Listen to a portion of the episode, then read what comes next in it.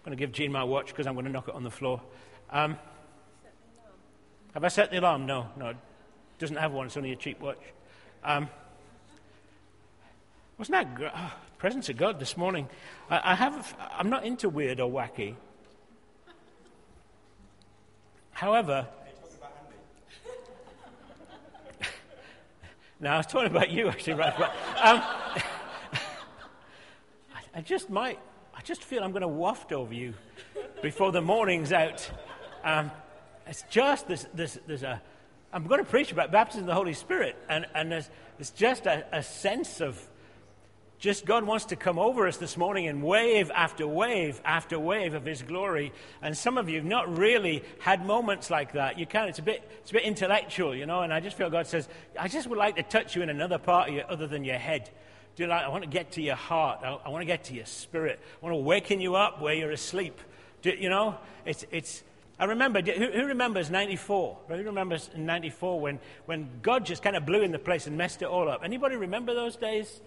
Not many of you, you see. Those were amazing days. I remember wafting over 60 people in a prayer meeting and everybody falling on the floor.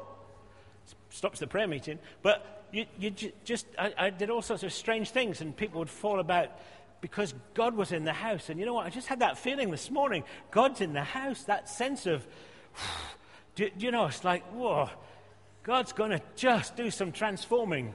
It's like he's starting to do some transforming already. He has been for months now, but it's coming. It's going to increase. You'll not be the same in weeks to come. It's going to increase. The presence of God, the power of the Spirit in meetings will increase and increase. I prophesy it. I declare it because that's just what God's doing. It's like, I've come and I've come to stay.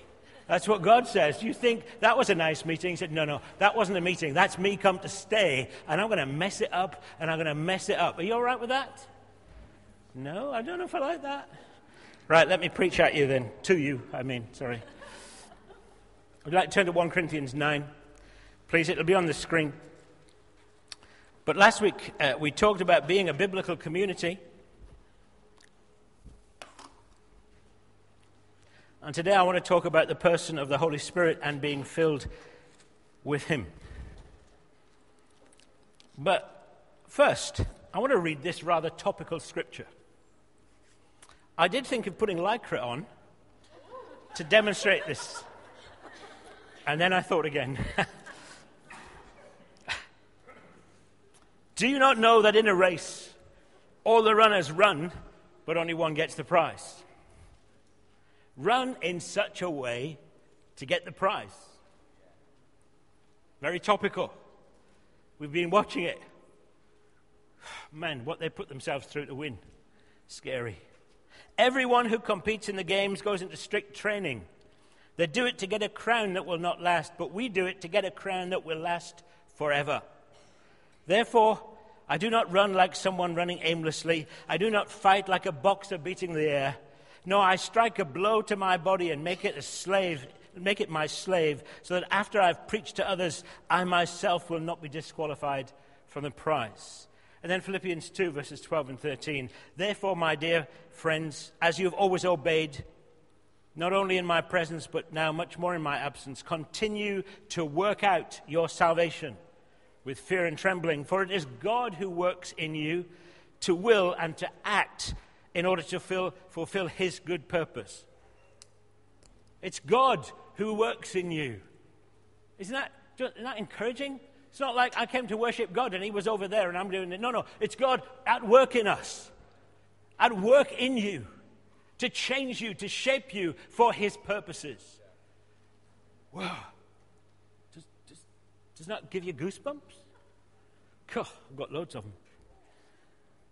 Those of us who follow Jesus, we've heard this this morning so wonderfully. Those of us who follow Jesus have been given the greatest gift that anyone can be given thought what Matt shared, wasn't that just glorious? It's not forgotten, it's forgiven, which is much better. What a gift! It's a privilege. What we've been given is the privilege of becoming a child of the living God. The Bible says, and that is what you are a child of God, freed from sin and shame having a loving relationship with God our Father, and giving the, giving, we are given the honor of serving God's purposes in the power of the Holy Spirit in our day. Can you imagine? How can I find this, make an illustration out of this? Can you imagine if, if someone is being hugely successful, perhaps in battle, and they need someone to be a very key person, and you're in the crowd, and they'll say, Can I have, I, I want you to play a very unique role because I've chosen you for that. It's, it's like, I've got the honor of being that. I've got the honor of playing that. But like in a football match, you know, I, I think I've shared with you before, like I, I was at school, you know, and you're lined up and the captains are picking their teams, and I was always the guy left. Nobody wanted me to play football. I was a bit big, tubby, and I'm not really an athlete. That's why I didn't put lycra on this morning, as you can imagine. Right? But, but, but God said, No, I have, I've called you, I, I've, I've made you my child for real, unique, special purpose. And you're not just lost in the crowd. Every one of you are special to me and therefore called to work out in my purposes, uh, my purposes, God, by the power of the Spirit, in your day to play these most significant role that only you can fulfill. Isn't that amazing? It's the only one. It's, it's there for you. It's like you're called to this amazing thing.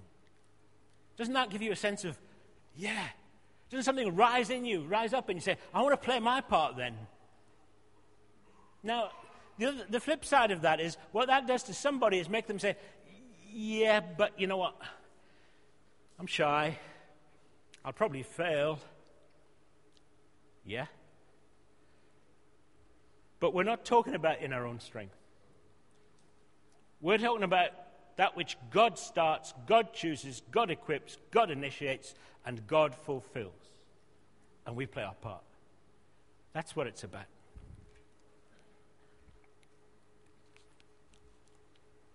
Being a child of God is like a never ending story, though, where we keep growing in our knowledge of Him. We keep learning more about Him. We keep getting surprises, and wow, wow, every day is like this new adventure with God. It's great. I never thought I'd get to the day when I, I could say I, I'm, I won't say I'm old, because I get into trouble from people when I say I'm old, but I'm older now. And I never thought I'd get to the, the day when I'd say I'm older now. But you know what? I still get surprised over and over again by God. There's new adventures in God. There's new, ex- just, just amazes me over and over again. It's a wonderful experience. It's the never ending story of the child of God this life of adventure, this wow, just never stops being amazing. So when the apostle Paul tells us in Philippians 2:12 to work out our salvation with fear and trembling, he's encouraging us to keep seeking after God and to keep growing in God. The Apostle Peter says something similar, uh, something along the same lines in 2 Peter 3, verses 13 to 17. He says, But in keeping with his promises, speaking of Jesus, we're looking forward to a new heaven and a new earth where righteousness dwells. Hallelujah. So then, dear friends, since you are looking forward to this, make every effort. But athletes, make every effort to be found spotless, blameless, and at peace with him. Bear in mind that our Lord's patience means salvation just as our dear brother Paul also wrote to you with the wisdom that God gave him. I love this. He writes the same way in all his letters, speaking, of, speaking in them of these matters. His letters contain some things that are hard to understand. Poor Peter, he's only a fisherman, right? Which ignorant and unstable people distort as they do other scriptures to their own destruction. Just an odd thing to stick in the middle of his, his letter, but he does it because he's saying Paul can be a bit difficult to understand. But he's got the point across. He said, Paul agrees with what I'm saying. Therefore, dear friend, since you've been forewarned, be on your guard, so that you may not be carried away by the error of the lawless, sorry, of the lawless and fall from your secure position, but grow in the grace and knowledge of our Lord and Savior Jesus Christ. To him be glory both now and forever. Amen. Are you growing? Don't mean bigger. But are you growing? Are you growing in grace? Are you growing in the knowledge of God? Are you growing in your experience with God? Because that's what God has for all of us, everyone. Over and over again, we see in Scripture that God wants us to pursue Him, to chase after Him, to press into Him. Jeremiah 29 10 to 14, God says this to His people who are in exile.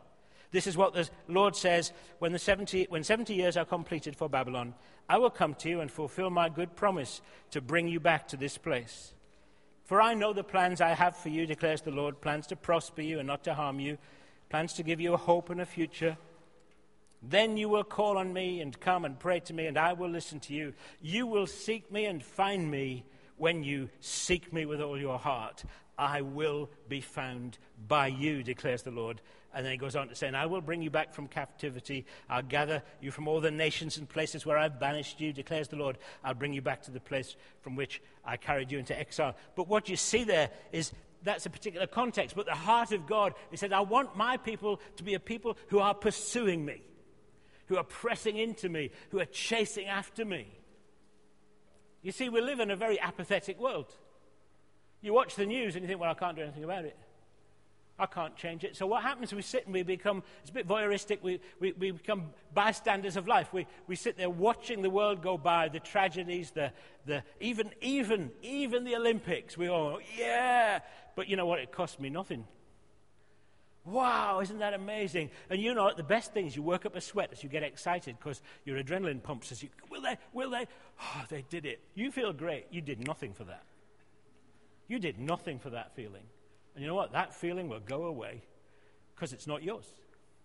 We live in a world where we're apathetic. We kind of think, oh, I can't fix it, can't do it. God says, I don't want my people to be apathetic. I want my people to be very determined about pressing in to all I have for them. I want them to take responsibility and to say, no, no, I'm going to be all I can be for God. I'm going to give everything I've got to it because I know He's giving everything He's got to it. And if that's true, anything's possible. I've said to you over and over again, uh, my, my desire, my, my whole desire as, as the leader of Jubilee is to see everybody in Jubilee fly and go way beyond me. That's really my desire. It's not about me at all. It's about, it's about Jesus being glorified as his people come alive and, and fulfill their destinies in him. That's what church leadership's all about. It's not about being a high flying preacher, it's about being someone who helps the people of God fly, become all they can be. Matt, you were just outstanding this morning. I'm on your case. You know I'm on your case anyway, but don't worry, I'll, I'll, I'll, listen, I'll listen to Matt. You don't mind me saying this, do you? I'm sorry. I'm terribly sorry. Please smack my hand, yeah. Okay. That's all right. I listened to Matthew this morning. You know, everybody calls you Matt behind your back. Sorry about that. But I'm totally forgiven. He hasn't forgotten it, but I'm totally forgiven. I listened to Matthew this morning and I'm thinking, Wow. It's like God's waking you up, coming alive. You know what? That's just the start. That's just the start. No pressure, right? But that's just the start. Isn't it great? Wasn't that prayer from Arslan great? Isn't that great? Raj walked past and said, Who needs elders? I'm just thinking, out of the mouths of babes, children, Ah, oh, come on. You know, I'm just looking at that young life, think, come on. Potential, future, call of God. It's all that. Will he, will he grab it or will he just go apathetic? Do a bit what teenagers do and go, well, I was one once. Oh, well. There's something about the call of God on our lives that we need to respond to. Passivity doesn't help, not at all. I haven't got to my main preach yet, but that's by the way. We see from scriptures that we all have a part to play in our pursuit of God. We must take personal responsibility. I've heard people pray, Well, God, I'm here if you want me. You can fill me with the Holy Spirit if you want. I'm watching the telly at the minute. Seriously, I've heard people pray all sorts of stupid prayers. I, I, I just think this, you know what, that dishonors Him. That totally dishonors the Lord. Here's, here's the King of Kings and the Lord of Lords offering you the greatest gift you will ever have. And we're going, well, not too bothered. No, no, tell you, God has gifts for us as the people of God, and He's the King, and He's saying, Here you are, but He says, I want you to be very serious about coming to get them. I want you to be very serious about your walk with me because I've got stuff for every one of you that will change you forever. Help you fulfill your destiny. You up for that? Yes. About three of you. You see, the wonderful thing is, God hasn't left us on our own, even to be disciplined. He hasn't left us on our own because He knows what we're like. And I love the fact that while we were still sinners, Christ died for us. It wasn't that I was pursuing God, but it starts with Him pursuing me and pursuing you. God so loves you, He came to die for you when you never thought of him, you never wanted him, you still maybe not want him. And you know what? He's still seeking after you because he came to seek and to save that which is lost. And without Jesus, we're all lost. He's pursuing us. But there comes a moment when we have to say, Yes, okay, God. And he wakens us up. And he does it by the Holy Spirit. And he brings us alive to him. And then he says, Now, will you pursue me? It's called taking up your cross and following Jesus. He invites us to be pursuers of Jesus, people who take him seriously, people who put him first. You see, many people wanted it. Many people wanted. The rich young ruler said, What can I do to have eternal life? I'd like it on my terms, please. And when Jesus spells out the deal, he goes away sorrowful because he's not prepared to let it be God's way. He wants it on his terms. You know what? You can't have, you can't be a Christian on your terms. You can't have the Christian life on your terms. You can't be filled with the Holy Spirit on your terms. It's all on His terms. But they're good terms, they're great terms. Isn't it good to know He's in charge? Isn't it good to know He's the Lord, He's the boss, He's the King? You know, the, the most wonderful thing to understand is it's a privilege to say yes to the King of Kings. You see, once you put your faith and trust in Jesus and you say, Yes, you are my Lord, then for then forever on, the only answer is yes, Lord. So what Peter's saying, look, don't get carried away by other stuff. You get pulled away from your secure position because you start saying no to God, saying, Well, I've got this and it's my responsibility for I need to do these things. God says, No, pursue me. That's your responsibility. To be pursuers of God, to seek after God with all our heart, mind, soul, will, strength. But He doesn't leave us on our own to do that. He, he births us with the Holy Spirit. He gives us a desire on the inside by the Holy Spirit. He fills us with the Holy Spirit. And now He empowers that inside us. He gives us the tenacity in the Spirit to be pursuers of God, to get more of the Spirit. I've got three brief points. Don't need to be. And then we're going to have a ministry time, and I'll waft over you. First point is this who is the Holy Spirit, who can be filled with the Holy Spirit, and how do we receive the Holy Spirit? Just in case you don't know, the Holy Spirit is God. He's the third person of the Trinity. He's not a lesser God, He is God just as Jesus is God, it says in Scripture of Jesus, in him dwells all the fullness of the Godhead. He's not a bit of God. Jesus is all of God. The Father is all of God. The Spirit is all of God. Uh, they're one God, and yet three persons. Is that a mystery? Absolutely. Do I understand it? No. But I love him. I've got glimpses of it. I've got glimpses of it.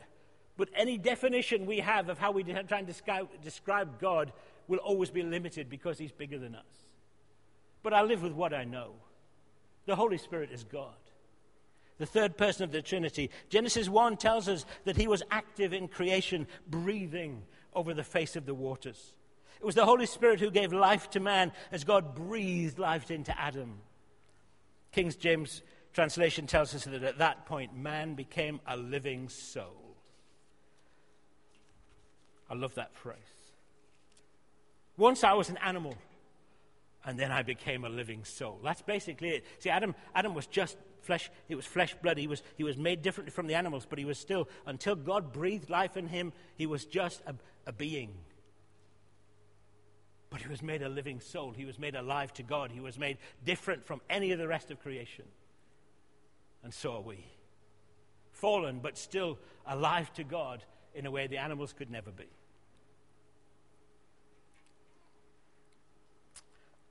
I think it was the, watching the Olympics, it was the rowers or the cyclists or somebody, but they were interviewing somebody before the, the, the, the race and they said, Well, my soul depends on this. It was the oddest comment. The, the, the oddest thing, I thought, Your soul depends on a race? Well, how sad. My soul depends on God. My soul is given me because God breathed life into, into that which had no life. And so we were born alive to God but fallen. Shut off from God and yet with a living soul, with deep desires on the inside because we know we're made for something other than just being an animal. In the Old Testament, we see the Holy Spirit poured out only on certain individuals at certain times to enable them to do certain tasks. Having time to unpack all of that. But it's interesting to see the Holy Spirit is poured out there and, and on there, certain times. But there are promises as you read through the Old Testament that God would fill all of his people in the future with the Holy Spirit. They're amazing promises. I'm going to read some of them to you. Uh, Jeremiah 31, 33, and 34.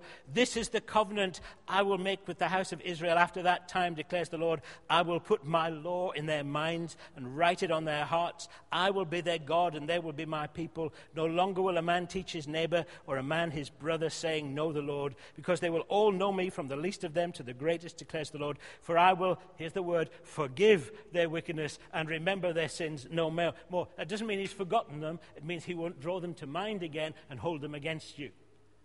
I will forgive. This is what I want to do. He said, I want to, I want to fill my people.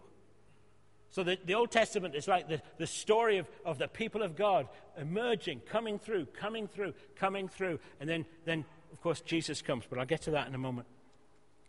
Ezekiel 36, 26, 27. I will give you a new heart and put a new spirit in you.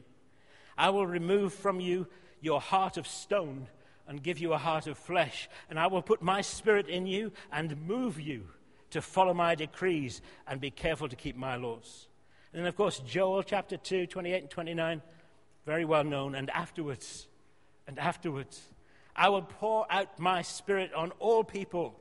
Your sons and daughters will prophesy. Your old men will dream dreams. Your young men will see visions. Even on my servants, both men and women, I will pour out my spirit in those days.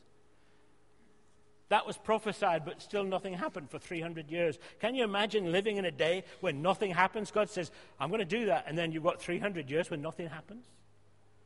That means it's not for me. That means some, another generation or two will get it. Hey, I'm glad I live today. I, am glad I live this side of the cross. I'm not saying the other people suffered loss because God knows how to deal with them. But I know this. We live in a day of an age of the Spirit. We, we live in a day when all these promises are true for us. That's exciting. And so the moment came after 300 years. Jesus came, this pivotal point in history. He was conceived in the, whole, in, in, the Virgin Mary through the Holy Spirit coming upon her. He grew up living this perfect, sinless life. After his baptism in water by John, the Holy Spirit came upon Jesus to equip him for ministry. We're told in Luke 3 22, the Holy Spirit descended on him in, the, in bodily form like a dove. You see, before that event, Jesus was the sinless Son of God, but also a man limited to human gifts and abilities. Only once the Holy Spirit, once the Holy Spirit came upon him, Jesus was equipped with power for his ministry on the earth. And so everything changed. Luke 4 1 tells us that Jesus was full of the Holy Spirit. Verse 14 tells us he returned to Galilee in the power of the Holy Spirit.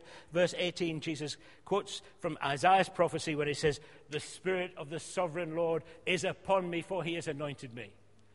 That's a picture. You remember Have I got time? You know when Jesus gets baptized and he goes to John and said, You need to baptize me. And John says, I don't need to baptize you because John knew this is the Son of God. And he says, No, th- this must be done to fulfill all righteousness. It must be done. Why was that? Because Jesus had to demonstrate something for us, the way of baptism in water, but also that on top of that, is the infilling of the Holy Spirit, and that actually the, the route into all that God has. He said, No, there's a way, there's a route, and I'm going to demonstrate this route. And so we get baptized in water, and we then receive, we're baptized in the Holy Spirit and empowered just as Jesus was.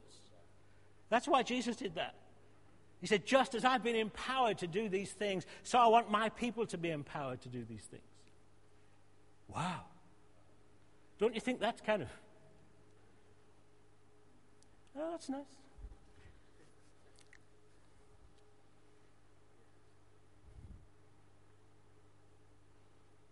And so, us, the people of God, can say, The Spirit of the sovereign Lord is upon us.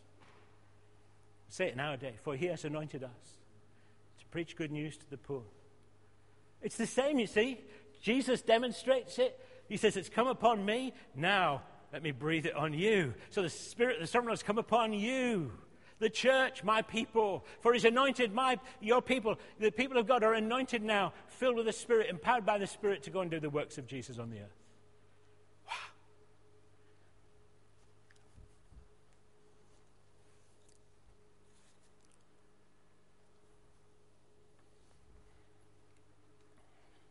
Second point who then can be filled with the Holy Spirit? John 7 37 to 39, Jesus predicts the Spirit's presence. He, Jesus stood in a loud voice If anyone is thirsty, I've just had a drink. If anyone is thirsty, let him come to me and drink. Whoever believes in me, as the scriptures has said, streams of living water will flow from within him. By this he meant the Spirit, whom those who believed in him were later to receive. Up to that time, the Spirit had not been given because Jesus had not yet been glorified. Luke 24 49, Jesus tells his followers to wait in the city until they are clothed with power from on high. He says, I'm going to send you what my Father promised, but you stay in the city until you've been clothed with power from on high. And imagine this whole bunch of believers bit totally blown away by Jesus. He, he'd been crucified, and they're going, Oh dear, it's all over. Then he's raised from the dead, and they're going, Oh dear, we've no idea what's going on, except it's Jesus and he's alive. That's wonderful. Okay? And he said, Now I want you to wait together because I'm, I'm going to send you something. I'm going to send you what my Father promised. I'm going to send you from heaven the comforter, the, the empowerer, the, the, one, the, the one who dwells with you is just like me. And so they wait. In Acts 1, Get the same again, verse 4 and then verse uh, 4 and 5 and then verse 8. Do not leave Jerusalem, but wait for the gift my father promised, which you've heard me speak about. For John baptized with water, but in a few days you will be baptized with the Holy Spirit. They didn't know what that meant. They're going, oh, okay. Verse 8, but you will receive power. Bit of explanation. When the Holy Spirit comes on you, and you will be my witnesses in Jerusalem, in all Judea and Samaria, to the ends of the earth. And then the moment came. I, I just got to read Acts 2 because I can't express it any better. But when the day of Pentecost came, they were all together in one place, and suddenly, I love the suddenlies of God. Suddenly, a sound like the blowing of a violent wind came from heaven and filled the whole house where they were sitting. They saw what seemed to be tongues of fire that separated and came to rest on each of them. All of them Notice the word all. All of them were filled with the Holy Spirit, began to speak in other tongues as the Spirit enabled them. Now they were staying in Jerusalem, God fearing Jews from every nation under heaven. When they heard this sound, a crowd came together in bewilderment because each one of them heard them speaking in his own language. Utterly amazed, they asked, Are not these all these men Galileans who are, who are speaking? Then how is it that each of us hears them in our own native tongue? Parthians, Medes, Elamites, residents of Mesopotamia, Judea, Judea, Cappadocia, Pontus, Asia, Phrygia, Pamphylia, Egypt, and parts of uh, Libya near Cyrene. Visitors from Rome, both Jews and converts to uh, Judaism, Cretans and Arabs. We hear them declaring the wonders of God in our own tongues. Amazed and perplexed, they said, What does this mean? What, What a moment. Isn't it just a moment? Moment of excitement. Oh, to have been there that day. Uh, that would have been like, wow, what is this? Have you ever been in any wow meetings? I, I just think there's a wow factor comes when God's about. And it's not a wow of mysticism, it's not a wow of, of, of, of, of goosebumps, it's a wow of God in His glory and power and majesty breaking out amongst His people. That's what happened at Pentecost. This was the new thing that had been promised. All of them were filled with the Holy Spirit, and now they were changed on the inside. They were different. They spoke in new tongues and languages where they'd been timid and hiding. Now they were bold. Now they knew a new power in their lives, enabled them to boldly witness about Jesus and even do the same signs and wonders that Jesus had done. The crowds in Jerusalem that day heard what happened and, and they're deeply convicted. And what must we do to be saved? And 3,000, 3,000 respond are born again. Church is born. It's not bad, 3,000 in a day. But you see, that was the first day of a new age. It's called the Age of the Spirit. That was the first day of a never ending story for the church. It's like every day is a new day in God. Every day the Holy Spirit's poured out. It's not like we've got to wait anymore because He has been poured out. What, what were they waiting for? Jesus to be glorified. Okay? Once Jesus was seated at the right hand of the Father, the Holy Spirit is poured out. We don't have to wait anymore. He's here. He's poured out. Right now, he's, he's there to receive, to enjoy, to be filled with every day. More, Lord. And you know, he says, okay. You see, if you pursue him, you get some more. It's, it's, it's a bit, you know, people who know how to eat. You, you know, and you've, you've finished a meal and you think, oh, I fancy a bit more of that. Do, do you ever do that? Or are you a bit posh? And you, you kind of go and think, do you think I can have some more? I said, yeah, how much would you like? Same again? Yeah. And we're limited on capacity, some more than others. But, but the point I'm making with God, there's no limit. God says, Yeah, I will give you more and more and more, and I will grow you and increase your capacity until you can walk as I walked, until my people shine like I shine, until the church is glorious, until Teesside is transformed, because it's my power at work in you. And it's a gift. It's the best thing. It's for every one of us. Everyone has a part to play.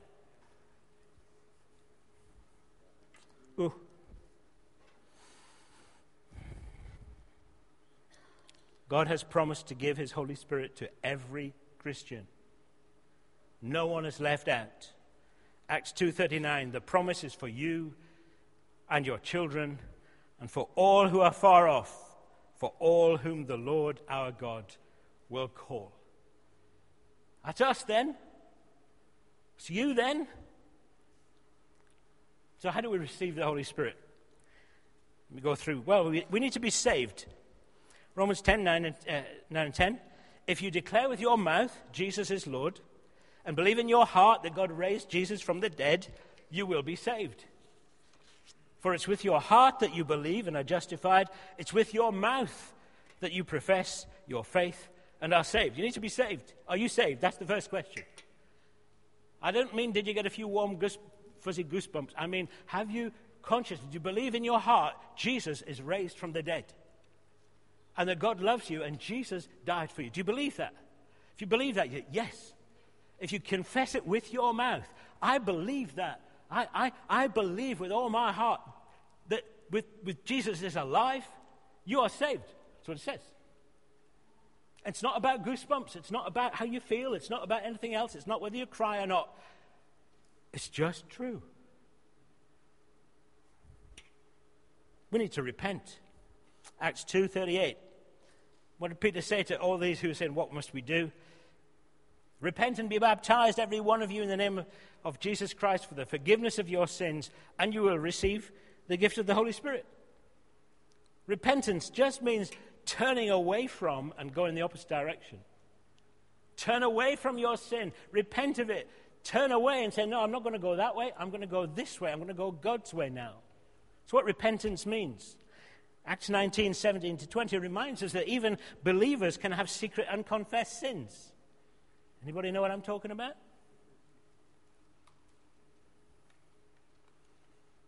How many heads have just gone down? I wasn't looking honest. We need to face those. We need to turn away from sin because those things will hinder the blessing of God flowing in our lives. So we need to repent too, daily, oftenly, often.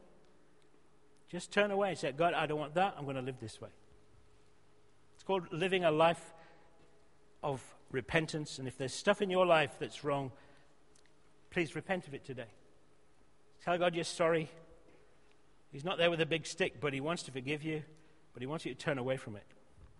We need to obey Acts 5:32. We are witnesses of these things, so so and so is the Holy Spirit whom God has given to those who obey him. We need to thirst. This is important. John 7:37 on the last and greatest day of the feast Jesus stood up and said in a loud voice, "If anyone is thirsty, him come to me and drink." If someone's not thirsty, it's like saying, "Here, have a drink." And go, "I'm not really thirsty at the minute." Well, you know, God's not going to fill you with His Holy Spirit. He's not going to quench your thirst if you haven't got one. Something about being thirsty and say, I want this. A passionate desire for God and for all God has for us makes receiving the Holy Spirit so much easier. We need to ask. Luke 11, 13. If you then, though you are evil, know how to give good gifts to your children, how much more will your Father in heaven give the Holy Spirit to those who ask him? This is not asking in doubt. This is, this is, is, is it, rather the reverse in, in question in, invites us to ask on the basis of certain belief in God's generous nature. We come and we ask because we know God wants to give us something. It's like saying, Here you are. You say, Can I have some? Because we know, we, we ask because we know He wants to give it. It's not like trying to persuade God to give us, well, no, I don't think, don't think you qualify.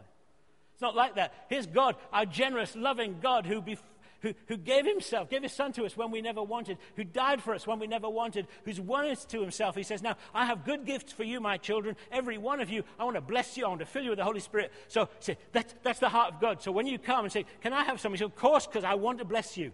That's the sort of asking we're talking about here. It's not trying to persuade God something, it's saying God loves us and longs to bless us. That's the heart of God.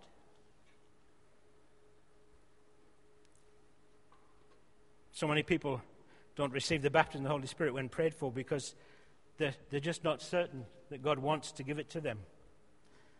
Well, we need to be confident. Luke 11, 9 to 11. So I say, ask and it will be given you. Seek and you will find. Knock and the door will be open. For everyone who asks receives. The one who seeks finds. The one who knocks, the door will be opened. Which of you, fathers, if son asks for a fish, we'll give him a snake instead. If he asks for an egg, we'll give him a scorpion. If you then, though you are evil, know how to give good gifts to your children, how much more will your Father in heaven give the Holy Spirit to those who ask him? Everyone who asks receives. How's your faith? Is it, is it getting there? Okay. And then there's this we need to actually receive. We can talk about it, but there's got to be that moment of saying, I'll have some of that. Acts 10 44, 46. While Peter was still speaking these words, the Holy Spirit came on all those who heard. You, you, can imagine them going, Yeah, we'd like some. And Peter's going on and on. And they say, Can we have some now? And he's still going on and on. God says, Shut up, Peter. And he just starts to pour out the Holy Spirit because these people are hungry. That's the heart of God, you see. He might do it right now to me in a minute if I don't shut up.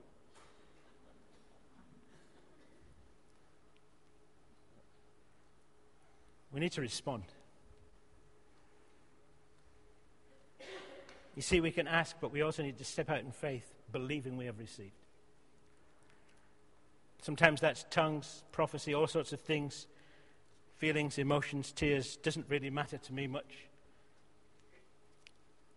And can I just say, this is not just a once and for all thing. This is the beginning of a lifestyle of receiving. Ephesians 5:18 says, "Don't drink, get drunk on wine, but be filled with the Spirit." It actually means be being filled. It's a present continuous. It's ongoing. It's the, it's the continuous walk of the child of God is being filled with the Spirit every day. Do you want some? I'm going to pray for you, so whether you want it or not, actually. Uh, why don't we stand up? I'm not going to embarrass anybody. Be, be assured, I'm not looking to embarrass anybody, but I want, I want you to stand up. And I want you to get in your focused position, your, your, your receiving position. Unless it's not too weird.